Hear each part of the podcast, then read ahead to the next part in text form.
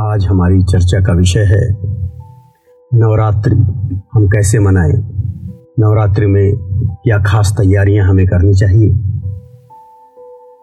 इस बात को समझने के लिए, जानने के लिए हम ये समझ लेना आवश्यक है कि नवरात्रि क्यों मनाई जाती है। इसके पीछे मनाने का उद्देश्य क्या है? हमारे ऋषियों का, हमारे चिंतकों का, हमारे समाज निर्माताओं का क्या विचार रहा है इसके पीछे? जो उन्होंने साल में दो बार नवरात्रि के त्यौहार को बनाया।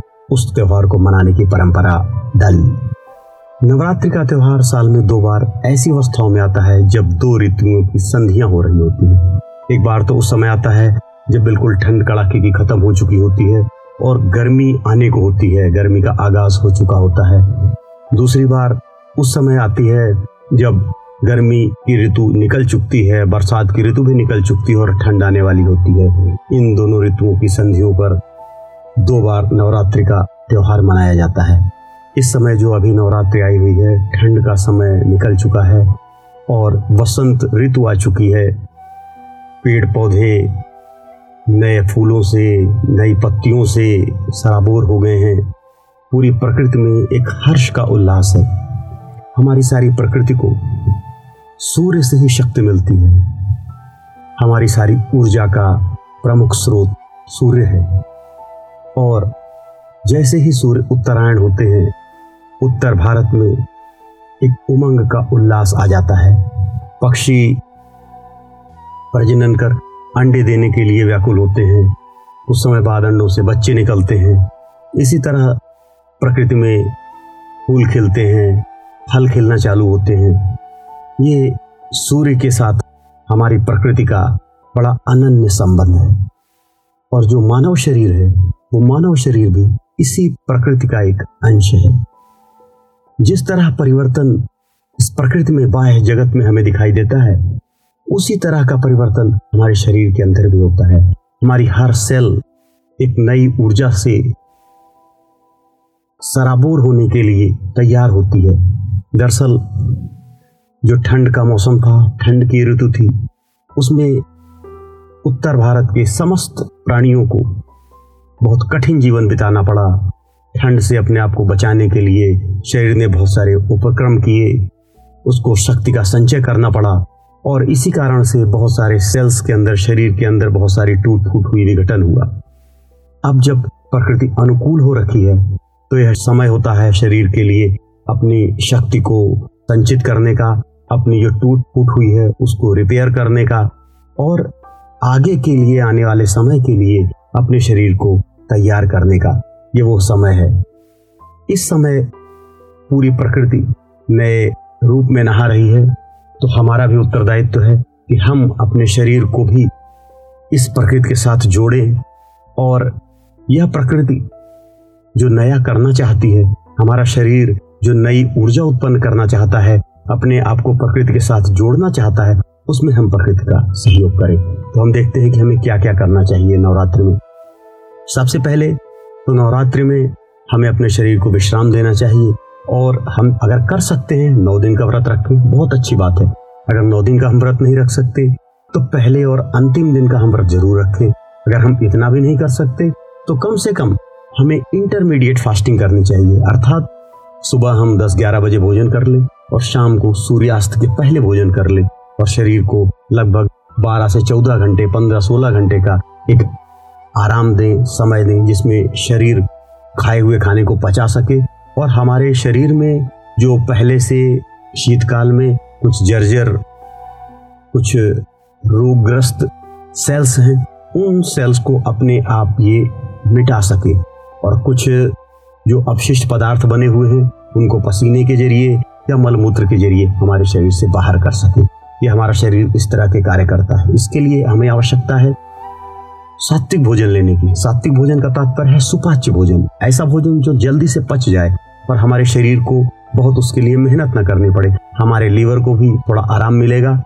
हमारा पूरा तंत्र चूँकि रिकंस्ट्रक्टिव पोजिशन में आता है, इस समय नया सृजन करता है, उसमें हमें कम खाना खाकर अपने शरीर को सहयोग करना है। दूसरी बात आपने देखा होगा कि इस समय में फूल खिलते हैं पोलन्स होते हैं, पराग के कण होते हैं जिससे लोगों को एलर्जी वगैरह होती है, सर्दी, जुकाम होता है। यह भी हमारा इम्यून सिस्टम अपने आप को बदले हुए मौसम के साथ एडजस्ट कर रहा होता है। इस अवस्था में हमें कम खाना खाने से, सूर्योदय के पहले सुबह सुबह नहा लेने से और आराम करने से हमारा शरीर अच्छे से इस बदली हुई परिस्थिति के साथ अपने को एडजस्ट कर लेता है। हमारा इम्यून सिस्टम बिल्कुल रिवाइज हो जाता है, हमारा लिवर आराम पाता है और अपने शरीर से जो विषैले पदार्थ हैं, जो अपशिष्ट पदार्थ हैं, जो सेल्स की टूट फूट के कारण से उत्पन्न हुए मल हैं, हमारे सेल्स के अंदर पड़े हुए हैं, उनको शरीर से बाहर निकाल देता है। तो ये काम हमें करना है। तो दूसरा महत्वपूर्ण काम हमें करना है, वो है कि हम अगर डेली हवन कर सकते बहुत अच्छी बात है। अगर हम डेली हवन ना कर पाए किसी कारणवश तो पहले और अंतिम दिन हम हवन अवश्य करें। उसका कारण यह है कि जिस तरह यह प्रकृति हमारे लिए, हमारे शरीर के अंदर सृजन कर रही है, उसी तरह समस्त जीवों के लिए सृजन कर रही है। ऐसी परिस्थिति में बैक्टीरिया, वायरस, वो भी बहुत पनपते हैं और मच्छर, कीट, पतंगे, ये भी बहुत पनपते हैं। तो इसमें बहुत सारे ऐसे हैं हमारे शरीर के लिए नुकसानदेह होते हैं। तो हवन करने का जो हमारा धार्मिक फ़ायदा है, वो तो है ही। इसके साथ पर्यावरण शुद्ध होता है, वो भी है। इसके साथ ही साथ हमें इसका लाभ ये मिलता है कि यह धुआँ हमारे अंदर जाकर और जो हमारे अंदर एलर्जेंस हैं एलर्जी प्रवृत्ति करने वाले तत्व हैं, उनको कंट्रोल करता है। और जो पोलन्स हमारे अंदर एलर्जी उत्पन्न करते हैं, उसको कंट्रोल करता है, उनसे लड़ने में मदद करता है। दूसरी बात, हमारे अंदर जो पोल्यूशन गया हुआ है, उस पोल्यूशन को बॉडी जो बाहर निकालती है, उसमें भी ये मदद करता है। और तीसरी बात, जो फ़ायदा है हमारे घर के अंदर जो ठंड के कारण या बदलती हुई परिस्थितियों के कारण जो कीट पतंगे हैं, जो बैक्टीरिया हैं, वायरस हैं, उनको नष्ट कर देता है। तो जब भी हम हवन करें, हम यह सुनिश्चित करें कि हवन का धुआँ हर कमरे में जाए और पर्याप्त मात्रा में जाए और कुछ समय तक उस धुएँ को वहीं रहने दे, ताकि उस धुएँ से बाकी हमारी एक नेगेटिव एनर्जी और हमें नुकसान पहुँचाने वाले बैक्टीरिया, वायरस की ये सब नष्ट हो जाएँ। तो इस चीज़ का भी हमें स्पेशल ध्यान रखना है।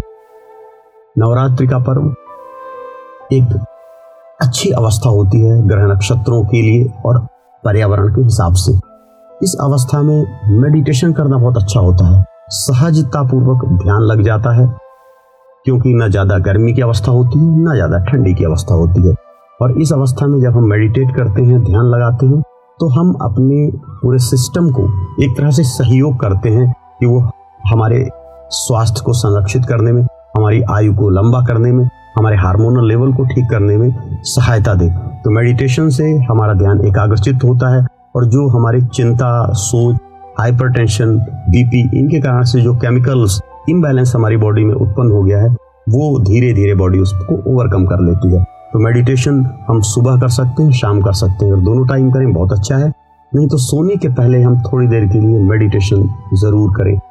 इस मेडिटेशन करने का हमें बहुत फ़ायदा होता है। और नौ दिनों के लिए जिस तरह से हम सात्विक भोजन कर रहे हैं, हम मेडिटेशन कर रहे हैं, हम हनुमान हवन कर रहे हैं तो हम एक बात का और ध्यान रखें कि इसमें इन दिनों हम अपने क्रोध पर नियंत्रण रखें। हम कोई निगेटिव काम न करें, क्रोध न करें, अपने शरीर को शांत रखने का प्रयास करें। और अगर हम ब्रह्मचर्य व्रत का पालन करें तो बहुत ही उत्तम होगा, क्योंकि ब्रह्मचर्य व्रत का पालन करने से हमारी सेल्स के अंदर एक बहुत तगड़ी एनर्जी उत्पन्न होती है और वो सेल्स रिपेयर हो रही हैं, जो नई नई सेल्स बन रही हैं, उन नई सेल्स के बनने में वो बड़ी मज़बूत और स्ट्रॉन्ग सेल्स बनती हैं। तो नौ दिन का यह हमारा संयम हमें आने वाले छः आठ महीनों के लिए हमारे शरीर को बड़ा मज़बूत बना देगा। और हम हर अगर नवरात्र में, अगर साल में दो बार नवरात्र आते हैं, और दोनों नवरात्रों में अगर हम अपने आप, अपने शरीर का सहयोग करते हैं, प्रकृति के साथ अपने शरीर को हम समायोजित करते हैं तो निश्चित ही हम सौ सालों तक स्वस्थ होकर जी सकते हैं। और हमारे पूर्वजों ने पहले भी यह किया है कि हम कभी डॉक्टर की ज़रूरत नहीं पड़ती थी, हमें वैद्यों की ज़रूरत नहीं पड़ती थी, बहुत ही कम मात्रा में उनकी ज़रूरत पड़ती थी। वो कारण यह था कि हमने अपने आप को प्रकृति के हिसाब से ढाला था। आज हम प्रकृति से अलग हो गए हैं। हमने ठंड के मौसम में गर्म पानी से नहाना चालू कर दिया है, हीटर रखने चालू कर दिए हैं, इसी तरह गर्मी के मौसम में एसी चालू कर दिए हैं।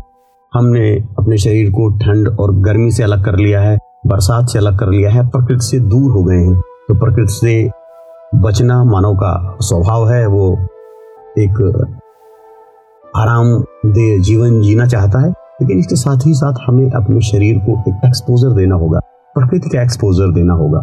और ये अवस्था, मौसम, एक ऐसा मौसम है जब हमको बाहर वृक्षों के नीचे, सुबह जो शहरों में लोग रहते हैं, सुबह सुबह पार्क में आठ बजे, नौ बजे, दस बजे चले जाएँ, थोड़ी देर टहल के पेड़ के नीचे बैठे, जो पसीना बहा है, उसको उसी हवा में सूखने दें। ये हमारे इम्यून सिस्टम के लिए बहुत अच्छा है। सूरज की जो द्वितीय किरणें मिलती हैं, जो पृथ्वी पर पड़ती हैं, उसके बाद हल्के से हमें जो ताप मिलता है, वो ताप भी हमारे शरीर को बड़ा मज़बूत बनाता है, हमारी हड्डियों को मज़बूत बनाता है। हमारा शरीर इस तरह से काम करता है कि जो हम खाद्य पदार्थ लेते हैं, जो विटामिन मिनरल्स हम लेते हैं, उनको अवशोषित करने में समर्थ हो पाता है। इसलिए इस तरह से हमें अपने शरीर को सपोर्ट करना है। इन नौ दिनों में अगर हम अपने शरीर को हमने सपोर्ट कर दिया तो ये मान लीजिए कि हमने अपने अंदर एक जीवनी शक्ति उत्पन्न कर ली, हमने शरीर को इस तरह से काबिल बना दिया कि हमें डॉक्टरों के पास नहीं जाना पड़ेगा, हॉस्पिटल में नहीं जाना पड़ेगा और हम स्वस्थ रहेंगे और एक स्वस्थ और सुखी जीवन व्यतीत करेंगे। ये नव दुर्गा में इस तरह से हमें जीवन के लिए तैयार होना है। हमारा जो आध्यात्मिक जीवन है, हमारा जो धार्मिक जीवन है, वो तो हमारा है ही। लेकिन जो मूल उद्देश्य है हमारे ऋषियों का, मुनियों का जो मंतव्य रहा है, वो यही रहा है कि इंसान सबसे पहले स्वस्थ रहे, सुखी रहे, तभी वह प्रभु के शरण में जा सकता है और आध्यात्मिक और धार्मिक जीवन व्यतीत कर सकता है और सुखी हो सकता है। हरिओम। तब सब।